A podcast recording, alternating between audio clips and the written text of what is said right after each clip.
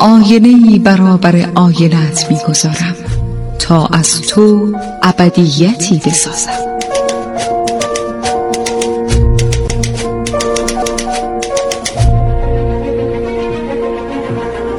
تالار آینه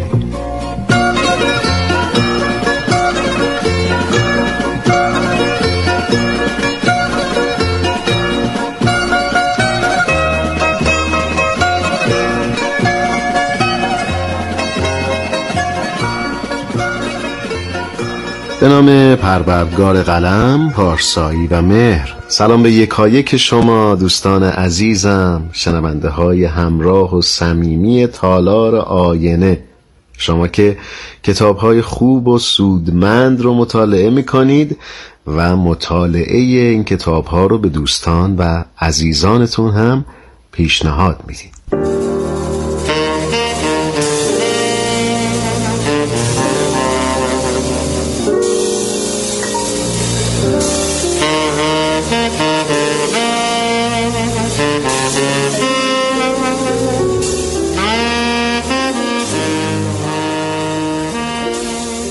عزیزان من شهاب شهرزاد هستم. با افتخار و فروتنی یک بار دیگه در پیشگاه شما با تالار آینه تا باز هم با هم با یک کتاب خوندنی دیگه آشنا بشیم.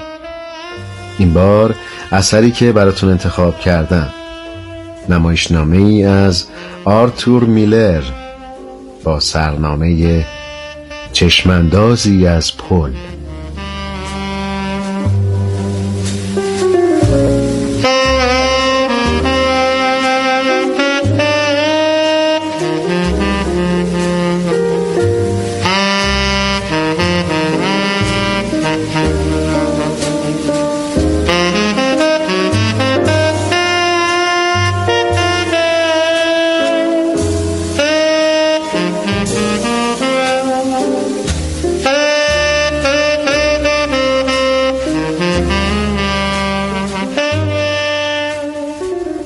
آرتور اشر میلر نویسنده و نمایشنامه نویس امریکاییه میلر با نوشتن تعداد زیادی نمایشنامه نقشی برجسته در ادبیات و سینمای امریکا داشت پدر آرتور در ابتدا مدیر یک کارخانه تولید پوشاک زنونه بود و به عنوان مردی ثروتمند شناخته می‌شد. اما بحران اقتصادی سال 1929 همه چیز رو تغییر داد و خانواده میلر تقریبا همه داراییشون رو از دست دادن و به بروکلین نقل مکان کردند. آرتور بعدها خاطرات خودش رو از این دوران در نوشتاری با سرنامه پسری که در بروکلین بزرگ شد منتشر کرد. علاقه آرتور به نوشتن سبب شد او رشته دانشگاهیش رو از روزنامه نگاری به ادبیات انگلیسی تغییر بده. آرتور میلر در 1956 با مرلین مونرو بازیگر امریکایی ازدواج کرد و پس از پنج سال از او جدا شد. مرگ فروشنده آوای رستاخیز پس از سقوط همه پسران من بعد از پاییز ساعت امریکایی نواختن برای زنده ماندن و همین چشماندازی از پل سرنامه های برخی از آثار آرتور میلر هستند. ضمن اینکه آرتور میلر به خاطر نوشتن مرگ فروشنده برنده جایزه پولیتزر شد. میلر سرانجام در سال 2005 پس از هفت دهه فعالیت ادبی و هنری در 89 سالگی درگذشت.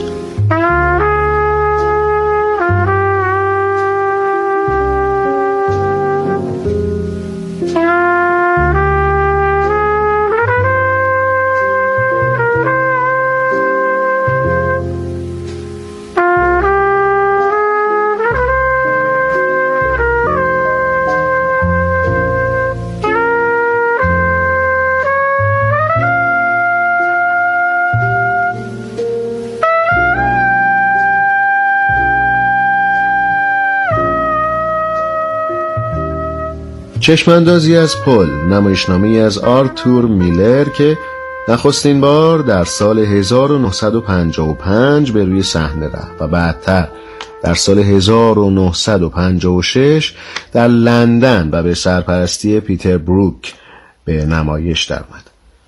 کتاب چشماندازی از پل یکی از نمایشنامه های کلاسیک مدرنه که مزامینی مثل مسئولیت پذیری، عشق، انتقام و خیانت رو در هم آمیخته. این نمایشنامه که بارها و بارها در سراسر دنیا در سالن‌های تئاتر مختلف به نمایش در اومده داستان جالبی از فقر، عشق و امید رو در اسنای زندگی مهاجران غیرقانونی در دهه 1950 امریکا روایت می‌کنه و به نقد جامعه امریکایی می‌پردازه. میلر در چشماندازی از پل به درستی محله مهاجر نشین در امریکا رو به عنوان مکان وقوع رویدادهای داستان انتخاب می‌کنه. تا به نوعی تقابل میان سنت و مدرنیته و نسل جدید و قدیم رو نشون بده. در نمایشنامه ادی نماینده جامعه سنتیه که با تفکرات مدرن سر سازگاری نداره. لوکینو ویسکونتی کارگردان ایتالیایی در سال 1958 با اقتباس از این اثر فیلم معروف روکو و برادرانش رو با بازی آلن دلون کارگردانی کرد. در سال 2017 هم نسخه رادیویی این نمایشنامه منتشر شد. میلر در کتاب چشماندازی از پل یکی از بهترین شخصیت ها رو در تئاتر مدرن خلق کرده. ادی مردی خشن اما شایسته که به خاطر مسئولیت پذیری و عشق به اصول و باورهای سنتی خودش پشت پا می‌زنه. نفوذ انکار نشدنی این درام بزرگ در دل مخاطبان نشون میده میلر در خلق این اثر تا چه حد موفق بوده. هم در ارج نهادن به زمان و مکان خاصی در امریکا و هم در فرا رفتن از اون و خلق یک تراژدی. مسئله مهم این اثر اخلاق و انتخاب انتخاب میان وفاداری و خیانت انتخاب میان قانون و جامعه و نگاه اقلانی خود فرد. چشماندازی از پل داستان گذره. گذر همیشه باعث تغییر و تحول میشه و انسان رو آزمایش می‌کنه. تغییر و تحول شخصیت ها شرایط جدید رو خلق می‌کنه و شرایط جدید انتخاب های جدید رو به ارمغان میاره. اما در این فرصت می‌رسیم به خلاصه داستان نمایشنامه چشماندازی از پل اثر آرتور میلر.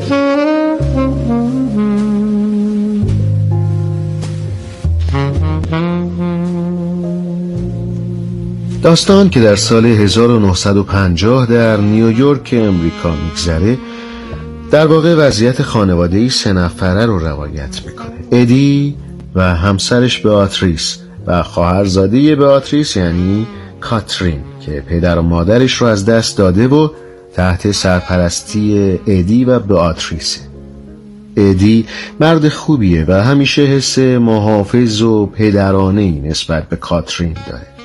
با رسیدن کاترین به سن جوانی حساسیت های ادی درباره او بیشتر و بیشتر میشه. مدام سعی می‌کنه در نحوه لباس پوشیدن ارتباطات اجتماعی و حتی کار کردن کاترین دخالت و به نوعی او رو محدود کنه. یه روز به آتریس اعلام می‌کنه که قرار دو پسر اموش یعنی مارکو و رودولفو از ایتالیا به نزد اونا بیان. البته به صورت مهاجرای غیر قانونی و برای کار کردن و پول درآوردن در امریکا. سرانجام مارکو و رودولفو به خونه ادی و همسرش میان و قرار میشه مدتی به صورت پنهانی اونجا بمونن. مارکو باید کار بکنه و برای همسر و فرزند بیمارش پول بفرسته. ولی رودولفو آرزوهای دیگری در سر داره و قصد داره یه خواننده حرفه‌ای بشه و تو آمریکا بمونه. در ابتدا همه چیز خوبه ولی رفته رفته صمیمیت بین کاترین و رودولفو بیشتر میشه و ادی هر روز پریشانتر از قبل. ادی فکر می‌کنه رودولفو پسر موجهی نیست و فقط به کاترین ابراز علاقه می‌کنه تا بتونه با او ازدواج کنه و به این طریق اقامت و شهروندی امریکا رو به دست بیاره. باتریز از توجه بیش از حد و غیر معمول همسرش به کاترین رنج می‌کشه و برای همین کاترین و رودولفو رو تشویق می‌کنه تا با هم ازدواج کنن. ادی نزد وکیلی به نام آلفیری میره ولی راهی پیدا نمی‌کنه و در نهایت تصمیم می‌گیره مارکو و رودولفو رو لو بده و بگه به صورت غیرقانونی به امریکا اومدن. وقتی ادی متوجه قصد کاترین و رودولفو برای ازدواج میشه به نقطه شکست می‌رسه. اخلاق رو زیر پا می‌ذاره و با خدمات مهاجرت تماس می‌گیره. وقتی مقامات اداری مهاجرت مارکو و رودولفو رو دستگیر می‌کنن ادی اظهار بی اطلاعی می‌کنه و وانمود می‌کنه بیگناهه. اما هم مارکو و رودولفو و هم همه همسایه ها و باتریس و کاترین می‌فهمند که ادی این خیانت رو مرتکب شده. مارکو و رودولفو با وسیقه از زندان آزاد میشن. رودولفو می‌تونه به خاطر ازدواج با کاترین در امریکا بمونه ولی مارکو باید به ایتالیا برگرده. مارکو انتقام جویانه نزد ادی میره. ادی با چاقو به مارکو حمله می‌کنه و در میانی درگیری وقتی می‌خواد به مارکو ضربه بزنه با چاقوی خودش به خودش آسیب میرسونه و میمیره.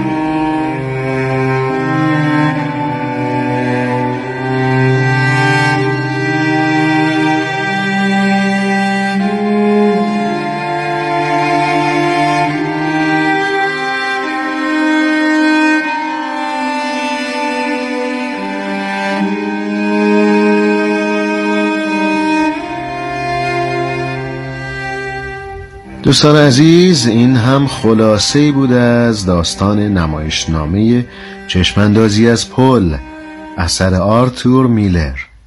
با جمله از همین کتاب این برنامه تالار آینه رو هم به پایان می‌برم.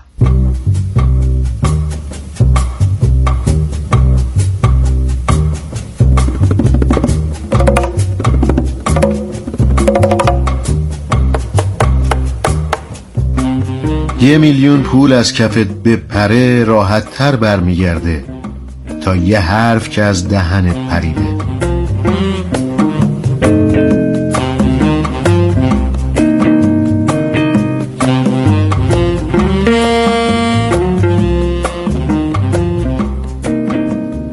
قانون یعنی طبیعت. قانون فقط یه واژه است برای اون چیزی که حق داره اتفاق بیفته. هر وقت قانون غلط میشه برای اینه که اون چیز غیر طبیعیه.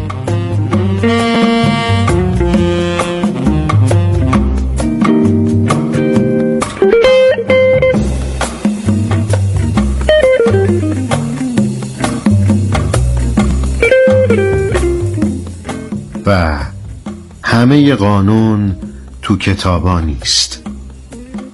سپاسگزارم و دست مهربان خدای بزرگ. یاورتون.